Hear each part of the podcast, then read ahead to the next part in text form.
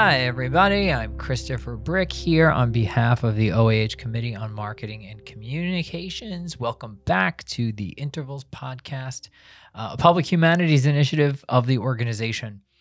And I am here today as well to welcome Susan Breitzer, who is contributing our second of two episodes on the very notorious influenza pandemic of 1918.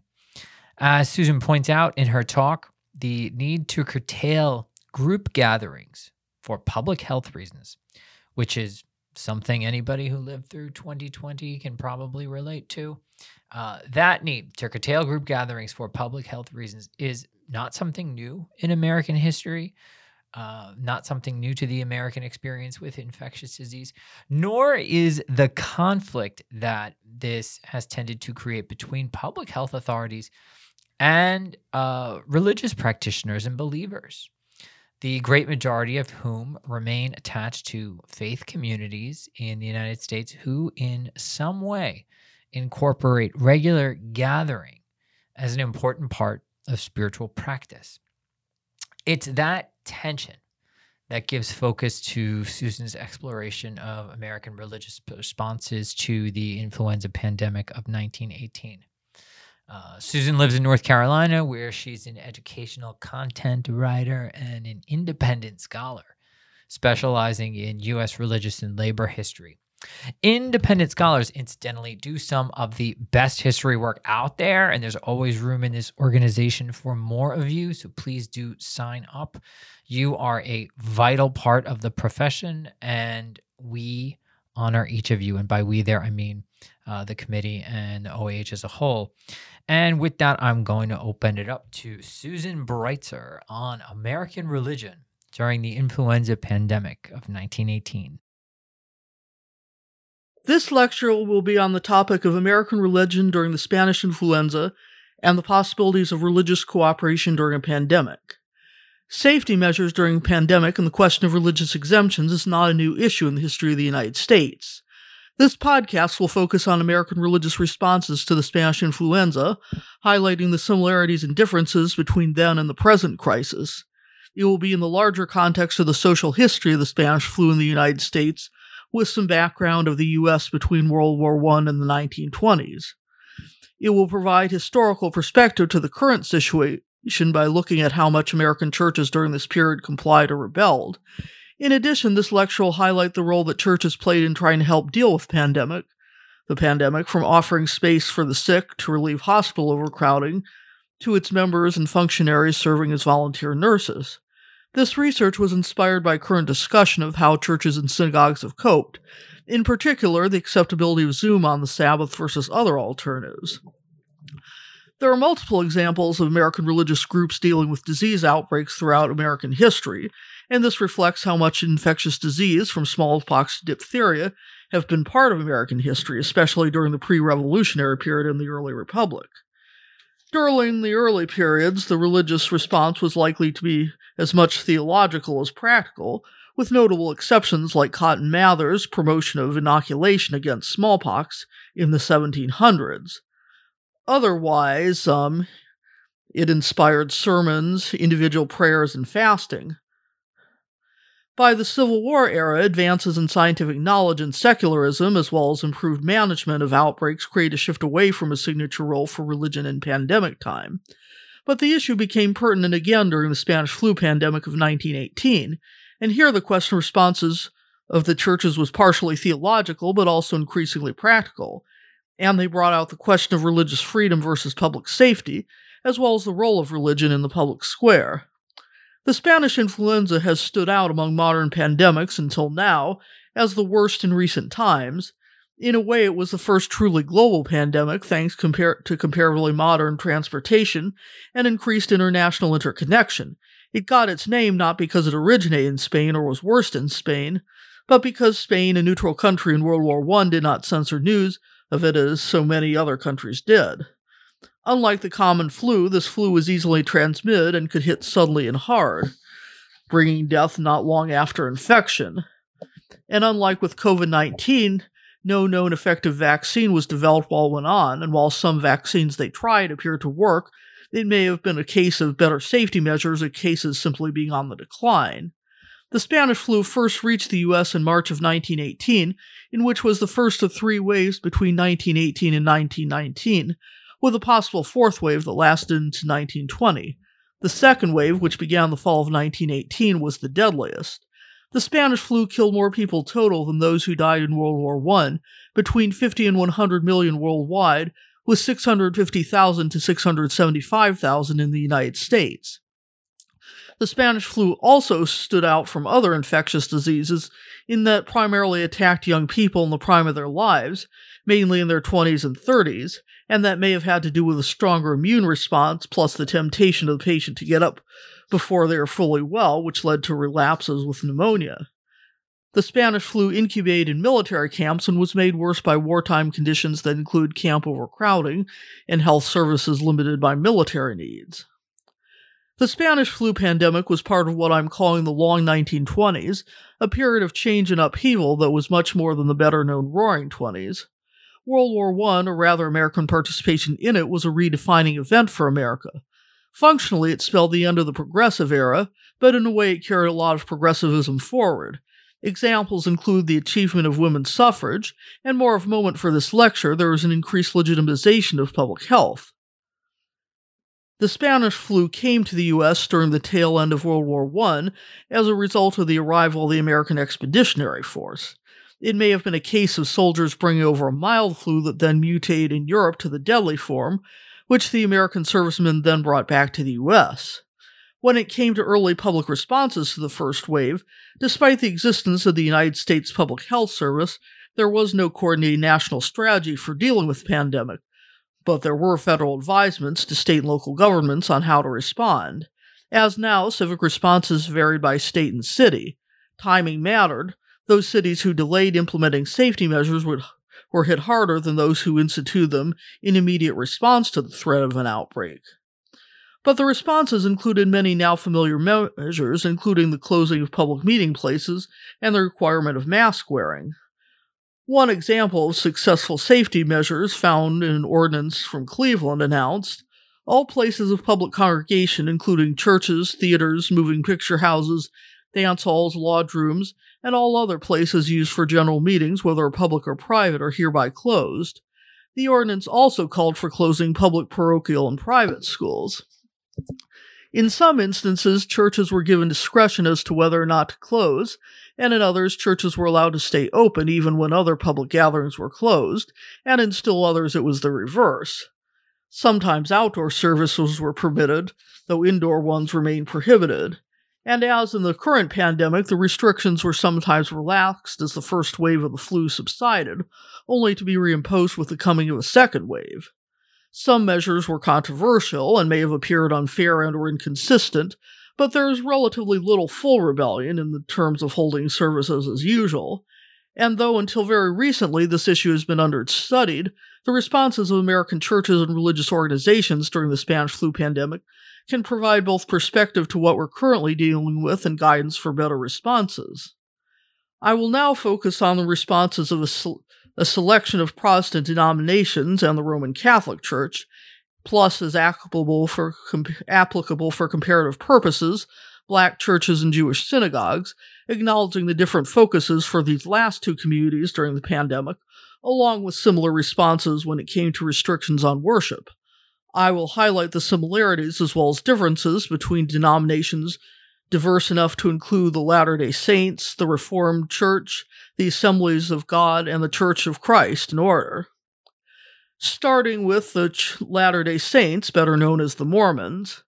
The Church of Jesus Christ of the Latter day Saints was founded by Joseph Smith in 1830, with the publication of the Book of Mormon, its main testament.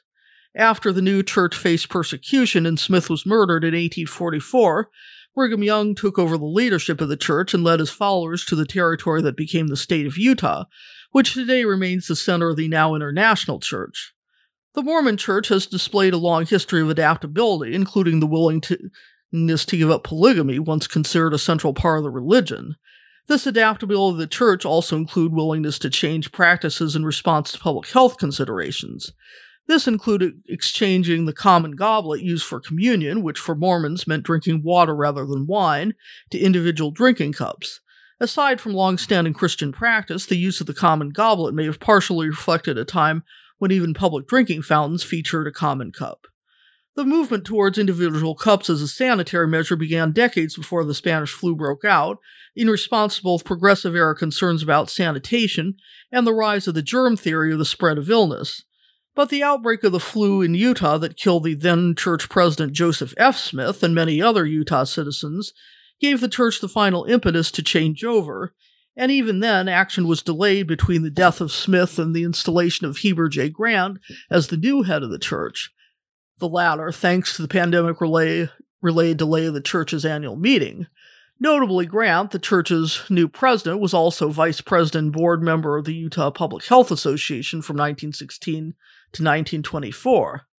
When it came to giving up worship services, the record is more mixed. On the one hand, the church hierarchy ordered the suspension of services from October to December 1918. On the other hand, there was some rebellion, such as in one report from Salt Lake City involving having services outdoors, either in front of the church or, as the newspaper report or described, marching to some park or recreation grounds. Looking next at the Reformed Church.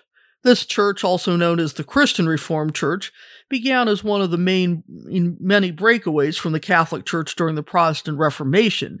It began the, in the U.S. as the Dutch Reformed Church and split from the Reformed Church of America in 1857. This church has been deeply influenced by John Calvin and is essentially Calvinist in origin and outlook.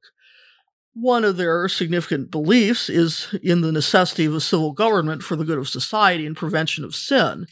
And although this church did not embrace premillennialism, they saw intimations of the tribulations preceding the Second Coming in the pandemic, along with the war, the Russian Revolution, and American labor unrest. And these beliefs shaped the responses of both opposition and compliance. In the case of the first, a newspaper report from Grand Rapids, Michigan, acknowledged how hard the pandemic restrictions were on the church's members, who had been trained from childhood to regard regular church attendance as natural in their lives as eating breakfast.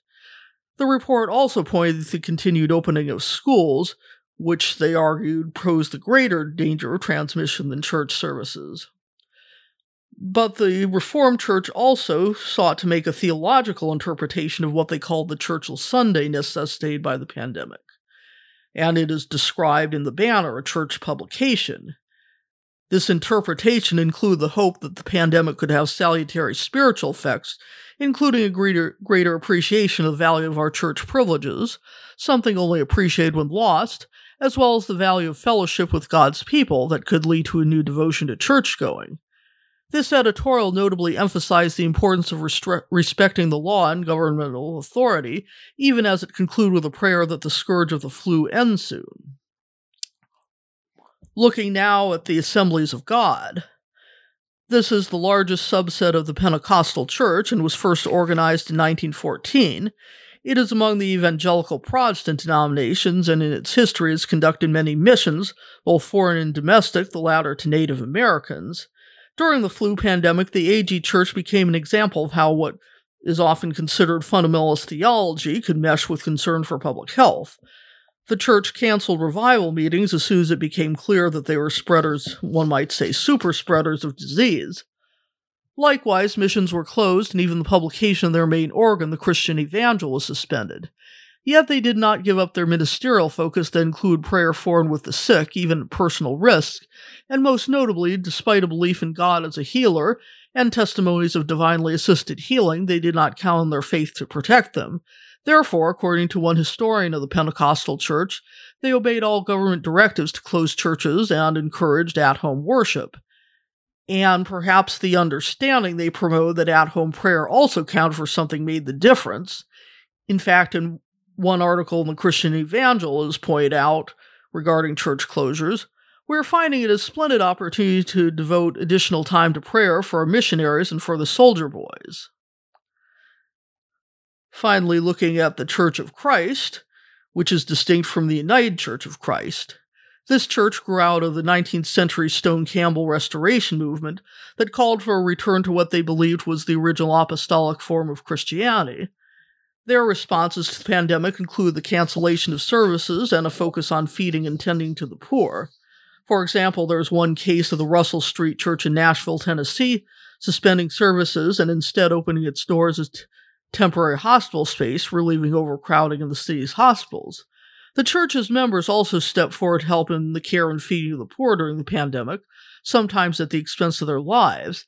And I should mention that feeding the poor was a bigger deal than usual at this time when starvation was a possibility due to the illness and death of breadwinners in many homes. But most of these churches appeared to cooperate with government directives. Reverend M.C. Kurfees of the Campbell Street Church of Christ in Louisville, Kentucky, remarked, It behooves us to cheerfully submit to this order and to exert all our energies in an earnest and sympathetic effort to cooperate the with the benevolent purposes of our government to check this deplorable disease. Kurfees also encouraged worship to continue at home, as he put it, following the apostles. That said, some did object to what they saw as government interference and tried to negotiate exceptions, and in many cases the compromise was small gatherings in private homes.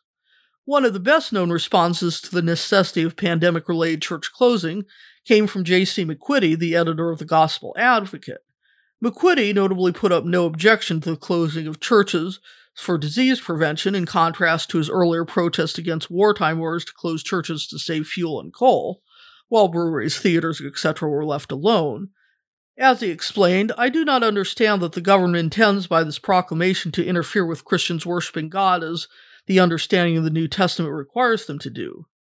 He called for Christians to continue to break bread, that is, to take communion, and to contribute offerings on the first day of the week, as he referred to Sunday. Even while recognizing the importance of assemblies, He's McQuiddy proclaimed that if it was a matter of mercy to care for the sick in place of attending services, it was also a matter of mercy not to meet if doing so would put lives at risk. McQuiddy therefore urged Christians to comply with public health restrictions cheerfully and to seek to lead quiet, holy, and unblameable lives. He also expressed the hope that the absence of services would bring greater appreciation among Christians of what they're missing. A somewhat different, yet still essentially compliant view was expressed by E.C. Fuqua. Fuqua was a preacher who specialized in tent meetings and was best known for his controversial views on marriage and divorce. To a degree, Fuqua was willing to break ranks with McQuiddy by naming the conflict between obeying God and being subject to what he called the higher powers, by which one can assume he meant secular powers. Fuqua described the governmental responses to the so called Spanish influenza that included the unconditional closing of all churches throughout the state as the unconditional surrender of the kingdom of Christ to civil government for the time being, so it would seem. Interestingly enough, this was not a lead into total opposition to the government measures, though Fuqua did complain that some were using the government order as an excuse to avoid worship altogether. Rather, Fuqua advocated meeting in small groups in people's homes, reminding his readers that we're allowed under certain restrictions to visit in the homes, and carefully observing these restrictions, we feel free to meet a few brethren in a private home and worship according to the New Testament teaching.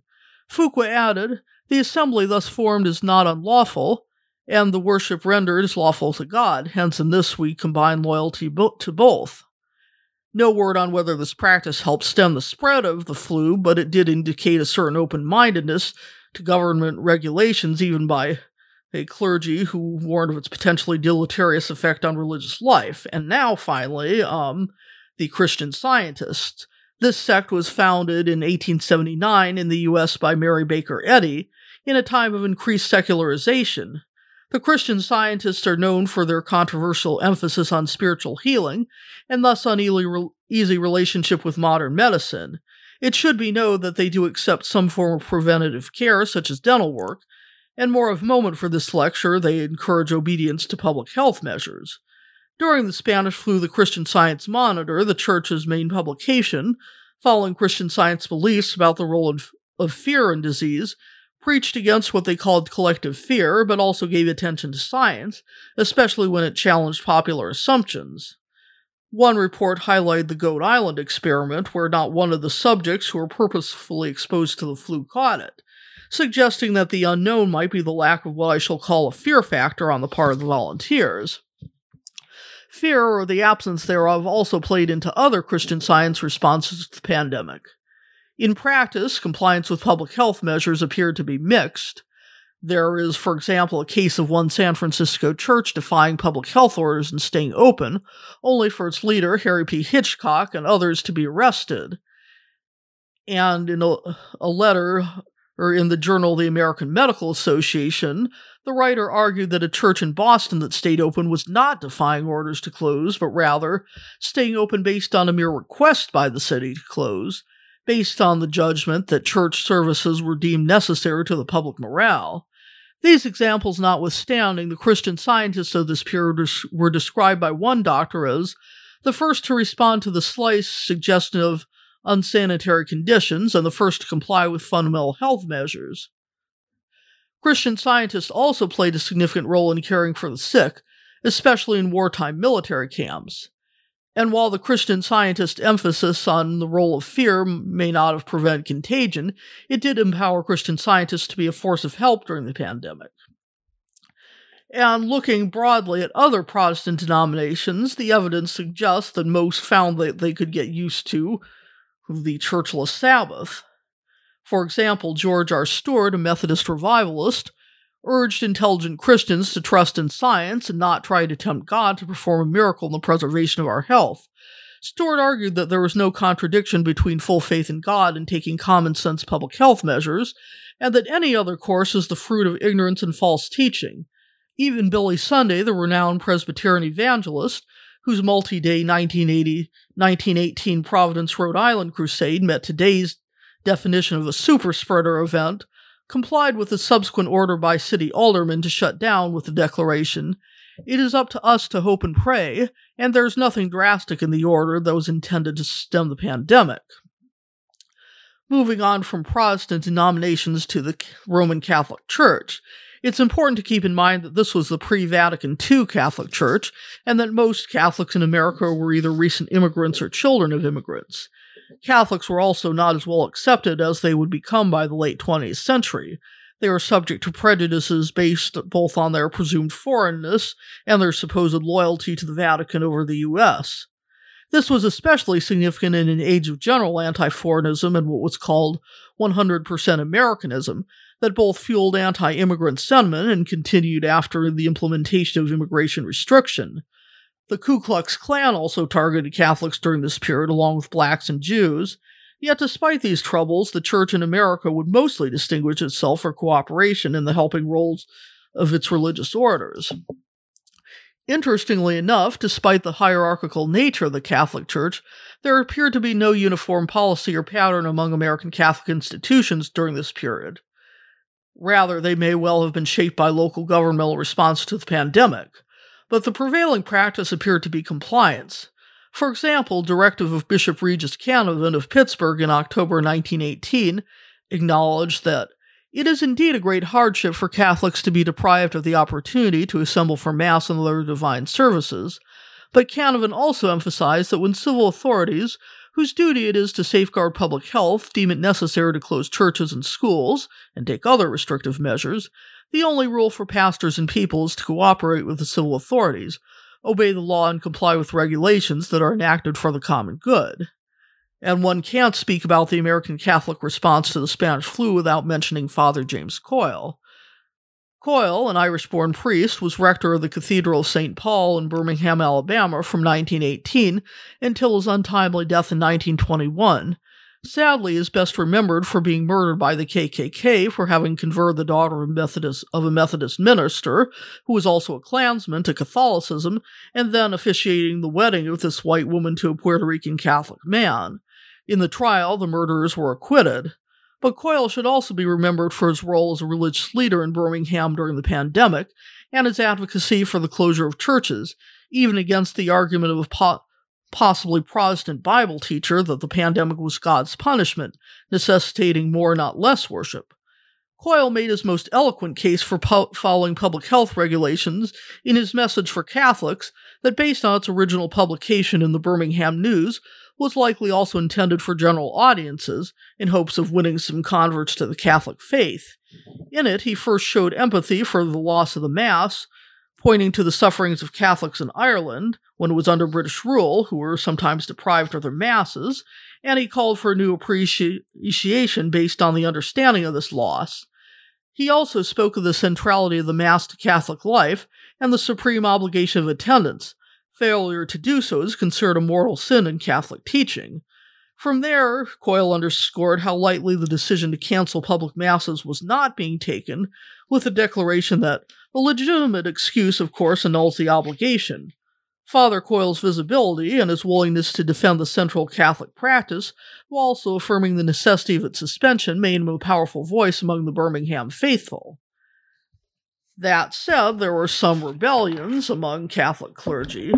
For example, there's one incident in Cincinnati in which Father William Scholl of the St. Joseph German Catholic Church held Mass in defiance of public health orders until the police forced him to stop.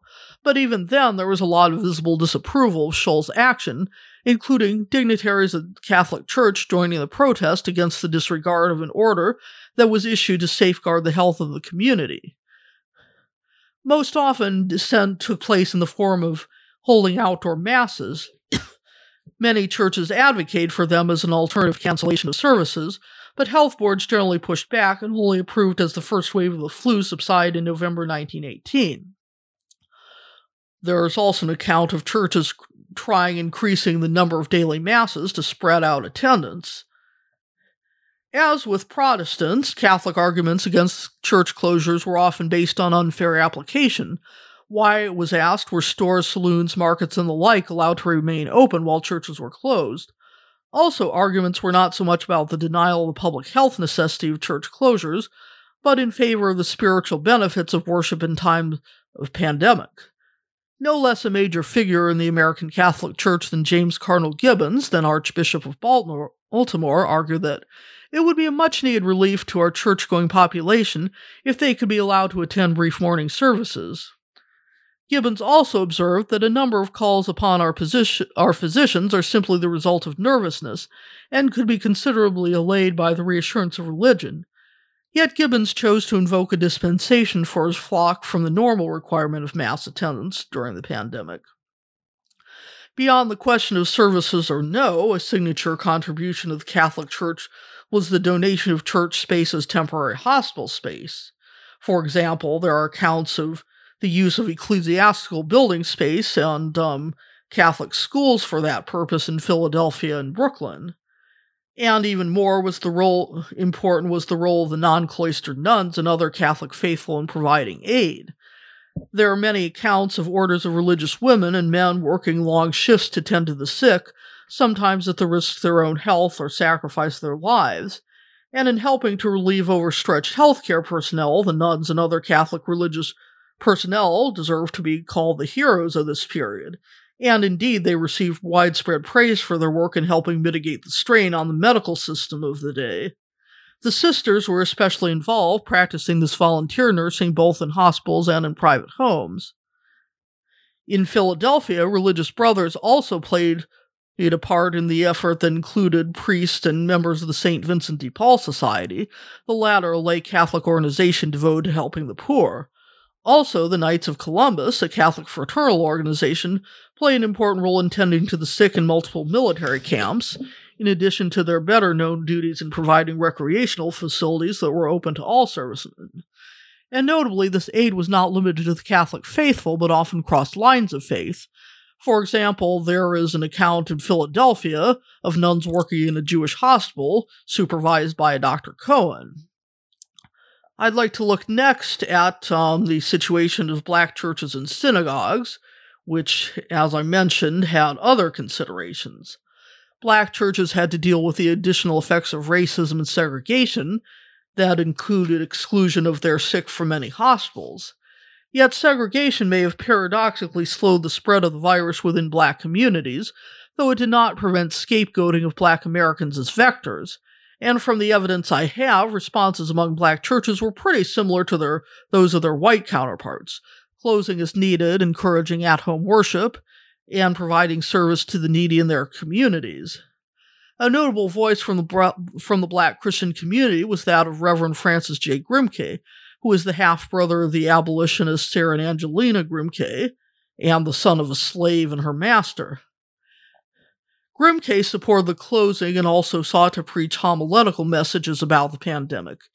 In a sermon delivered November 3, 1918, Grimke addressed the hardships of church closings thus it seems to me, in a matter like this, it is always wise to submit to such restrictions for the time being, adding that the status of churches as places of religious gatherings, as opposed to, say, pool halls, would not in the least affect the health questions involved.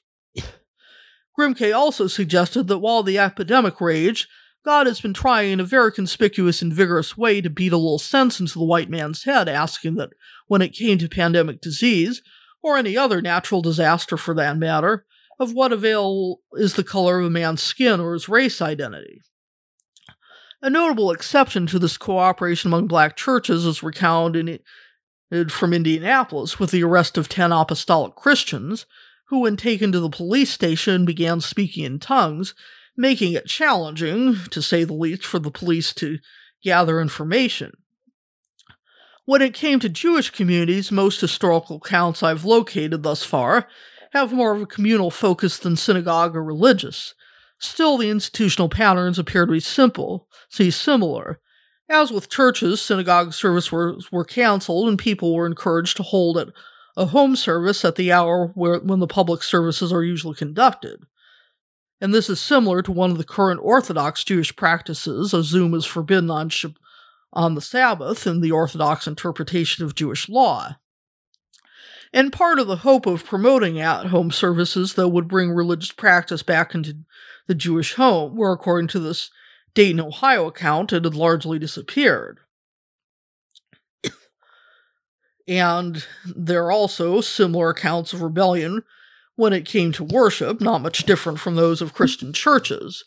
For example, a case in Cleveland of a synagogue rebelling by holding outdoor services. And while most accounts deal with the predominantly German Reformed Jewish communities, whose concerns appeared similar to those of the churches, I did find one account of the effect of the pandemic on Orthodox practice among the newest Jewish immigrants of this period. This was the case of new, the New York based din, the Court of Jewish Law, ruling in favor of leniencies when it came to mourning practices of Shiva that traditionally confined mourners to their homes for the first seven days after a burial.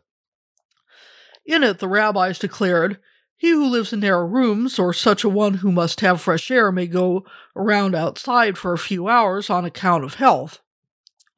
This reflected the traditional Jewish emphasis on saving life, as well as the recognition of the social realities with which this religious court was dealing. So, beyond individual examples, I'd like to look at why these organizations rebelled and, and how they did so. Some argued for regulation rather than closure, similar to that that applied to wartime industries, because because intelligent, stringent regulation can prevent absolutely the crowding of church edifices and can eliminate or reduce to a minimum the danger of germ distribution through such assemblages, common theme is a pro- a common theme is the protest of lumping churches together with movie theaters, pool halls, taverns, etc. or worse yet, keeping these open when while churches were closed, an argument that has become cogent again with the recent Supreme Court case. When when the religious liberty argument was invoked, and it was sometimes, the emphasis was more likely to be a plea to impose church closure only as a last resort rather than to oppose it altogether. For example, one editorial writer from Washington, D.C. argued except in cases of absolute demonstrated unavoidable necessity, public worship in the churches shall not be prohibited by the civil authorities because this involves a certain infringement that affected the free exercise of religious liberty. Interestingly, the writer noted, the authorities know that th- through national and civil loyalty, their prohibitive order will be obeyed, and precisely for that reason, he added, they should be reluctant to prevent men and women from doing that which their consciences, and in the belief of some of them, God's command compels them to do. Also, Milton J. Waldron, the pastor of the Shiloh Baptist Church, worried that D.C. officials were carelessly interfering with the freedom of worship, and making an appeal like current ones about houses of worship as essential services. Waldron argued that the Christian church is not a luxury, but a necessity to the life and perpetuity of any nation. Also, there are plenty of arguments that the decision to close churches was being made purely on a material basis, with no consideration for the spiritual benefits of worship during a pandemic. Beyond the binary of open as usual or closed, there are also a number of alternatives promoted. And in the days before Zoom and Livestream, these alternatives to regular in person services included services printed in the newspaper for home worship. These printed services could include sermons, service outlines, and scriptural readings, and there's a good example in the Indianapolis Star. In another example, the Muncie Evening Press of Muncie, Indiana, advertised about one such service. The sermons are worthy of attention of every reader of this paper, while the musical numbers and selection of scripture are most appropriate at this time. And it was hoped that a, a rise in home worship would be a possible salutary effect of the pandemic. Open air services were promoted and practiced along with small in home services possibly in the name of some form of compromise, recognizing the science but also appreciating the irreplaceable value of in person services. And more than a century before Zoom or Livestream existed, there is a case of a church in Muncie, Indiana, arranging with a local telephone company to create call in services. The local newspaper reported The Reverend F.E. Smith will deliver a short sermon and make a few announcements over the telephone wires, and his congregants will be listening to every word of his talk. The writer added, It is a legal way to get around the closing order, and perhaps prefiguring today's online services.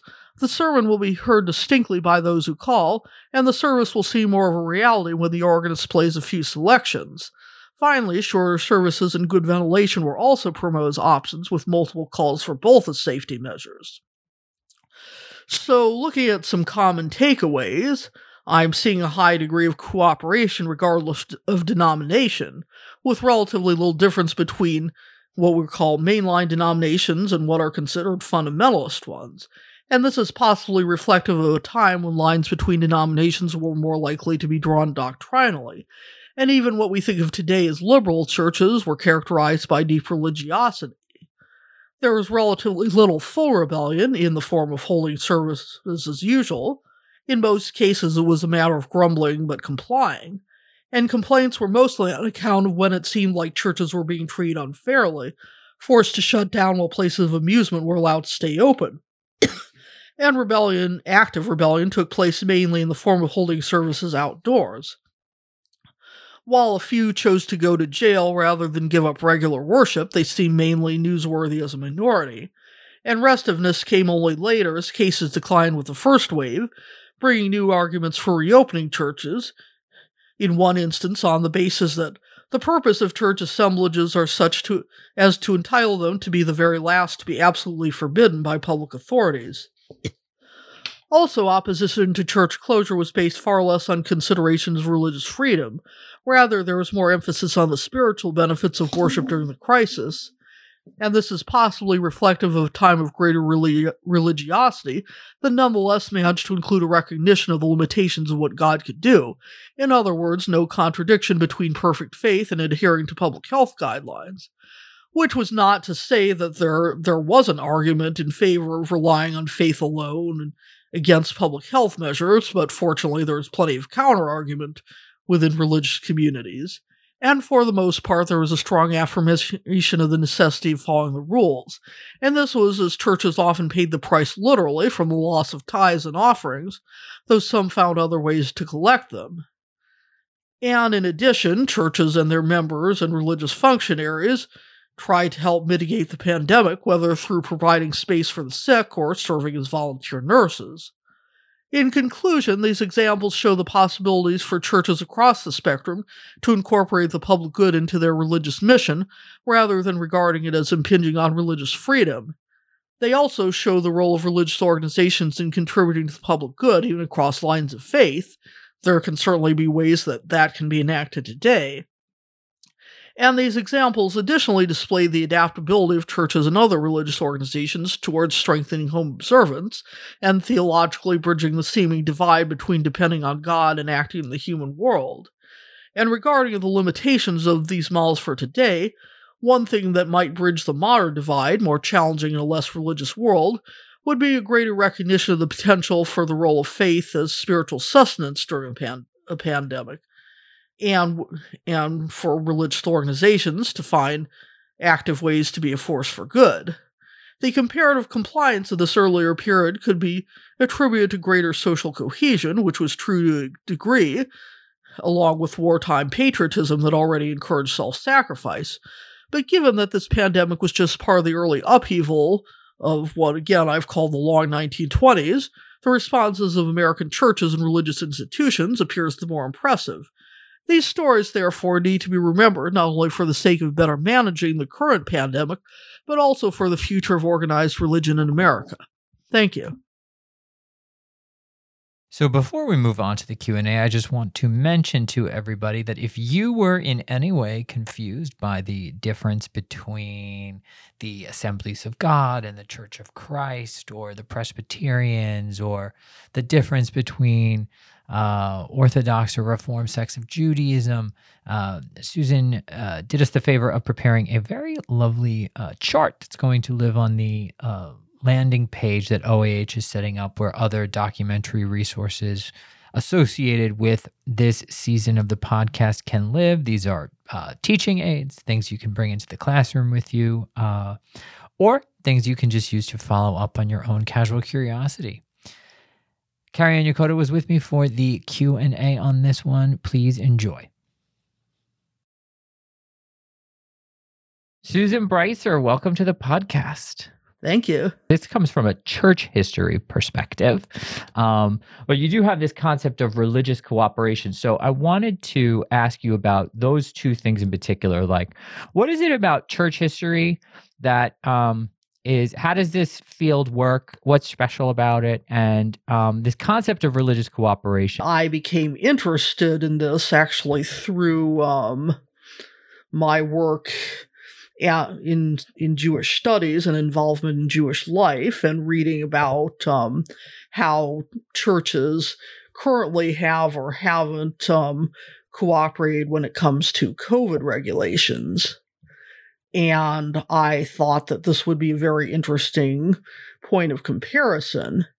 And I will say, as I got into this research, the one thing that really surprised me was that um, it was not really an all or nothing proposition of either full services or completely shutting down, that the churches by and large were searching for some sort of compromise, such as all outdoor services, and also um, even when there was objection to the regulation, there was a pattern of cooperating anyway. Another scholar described it as contested compliance. And it wasn't until I listened to your talk I realized how what kinds of influential actors faith communities and these institutions end up becoming as part of the public health response because on the one hand they they fortify people spiritually emotionally uh, internally, but they also congregate, right? Congregations come together and therefore introduce this additional vector for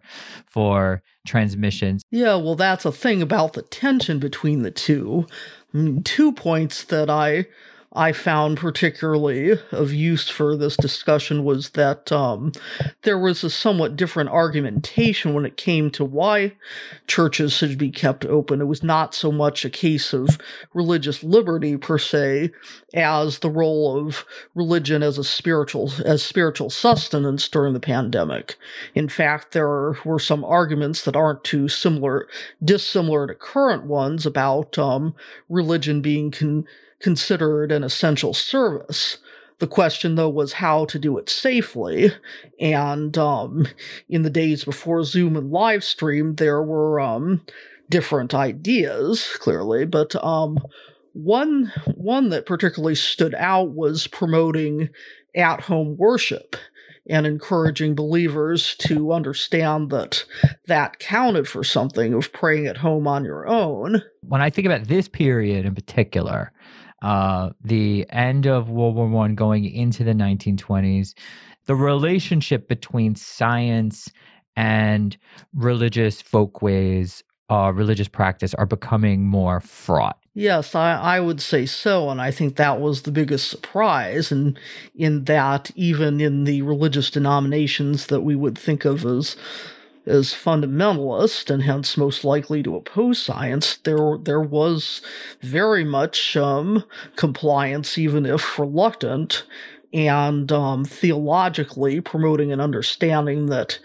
that um, one should not rely on divine providence that was possible and necessary to be both a firm believer and to take necessary safety precautions. Susan, um, for those of us who listened to your lecture, I think um, you did a good job of bringing in so many different groups. Um, and I, my first question would be if you could just give us um, a kind of schematic map of the groups that you cover in your lecture um, and maybe talk about how you chose to talk about the groups that you did.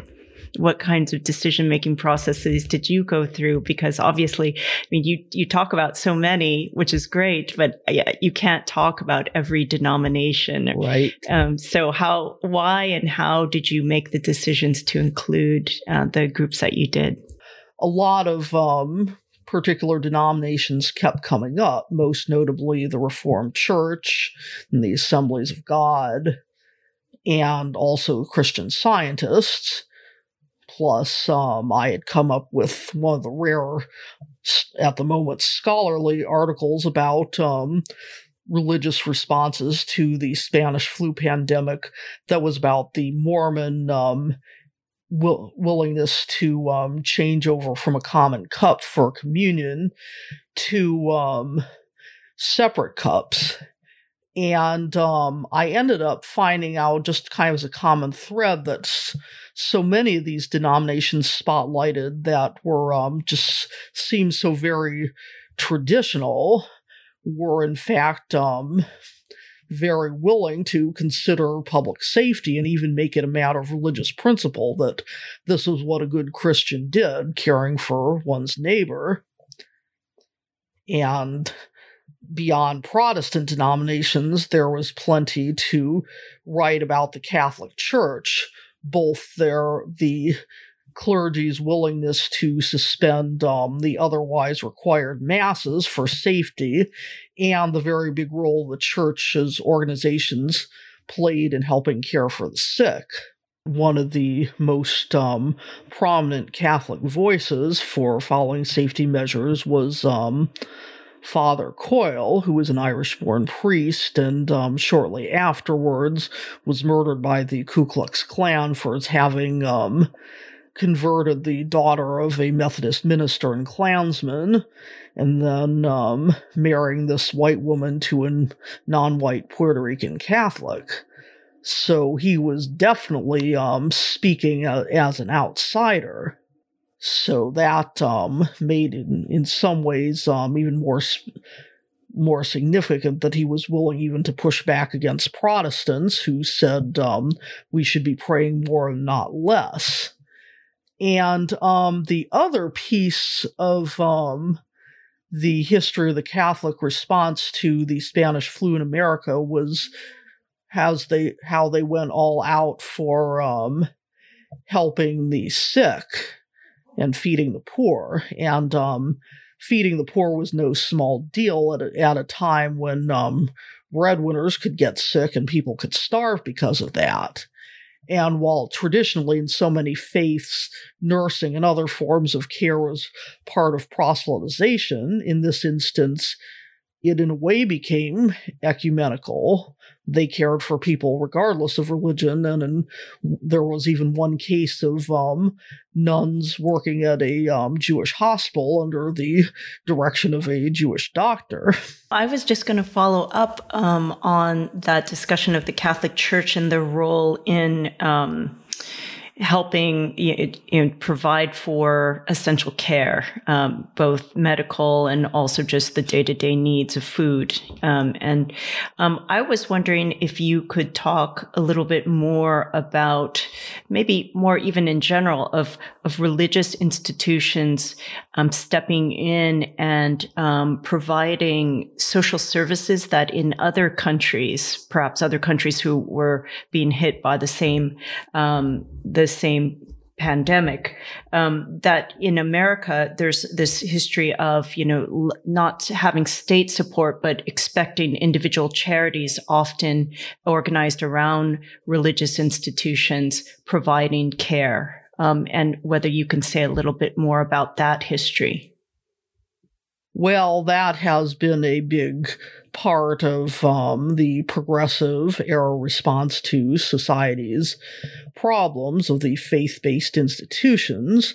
Plus, there was the um, Catholic Church's long history of providing social services in various forms, though traditionally it would have been limited to the faithful, just as among Jews, um, Jewish Jewish institutions served entire communities and um, provided welfare services that in other countries might have been seen as the responsibility of the government. Um, another way that um, during the pandemic this increased was the donation of of um, church and institutional space for, for hospital space with massive illness and hospitals being overcrowded. And, and that was considered some of their most valuable contributions, along with the volunteer nursing. So all the archives are shut down, all the in person research facilities are shut down. Um, uh, what were you using? Just databases and newspapers and things like that? Mainly databases and newspapers. What um, scholarly sources I could find for for background, and I did have to rely to a degree on um, recent secondary sources and um, locate um, primary sources through them. Unfortunately, there there were plenty that that were um, cited, and I was able to locate at least some of them. And the other piece of it I should mention is that um, even among the records I had available to me, and other scholars have said this too, there's been relatively little written about um, the churches in the pandemic, and that a lot to do with um, the pandemic competing for public attention with World War One. So it does take some digging as far as finding more personal accounts. Although, um, in the in the case of um, one of the churches I, I looked at, there there were many accounts of um, prayer at the bedsides of the sick and of miraculous healing, the last even, while affirming that um, people should still adhere to, to safety measures and not rely on miracles. Susan, you know, we're as we're listening to these different podcast lectures and trying to draw um, themes or or um, things that go across you know from the past to the present moment that we're we're in we're living through right now.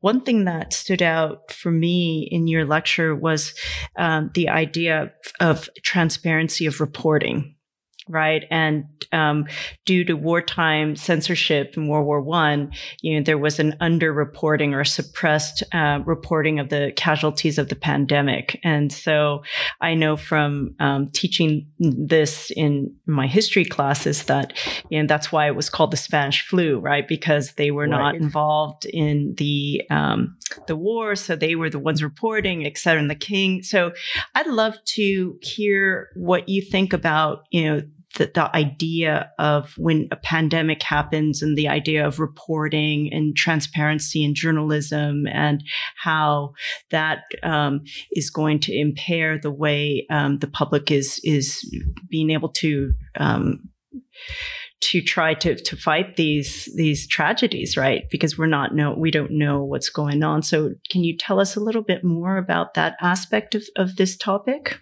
the idea of wartime censorship at, at, for the Spanish influenza? Well, um, it was partly a result of censorship, as as long as um, the flu was primarily a European thing, but also, um, and I think I alluded to this, the idea of the flu as the invisible enemy.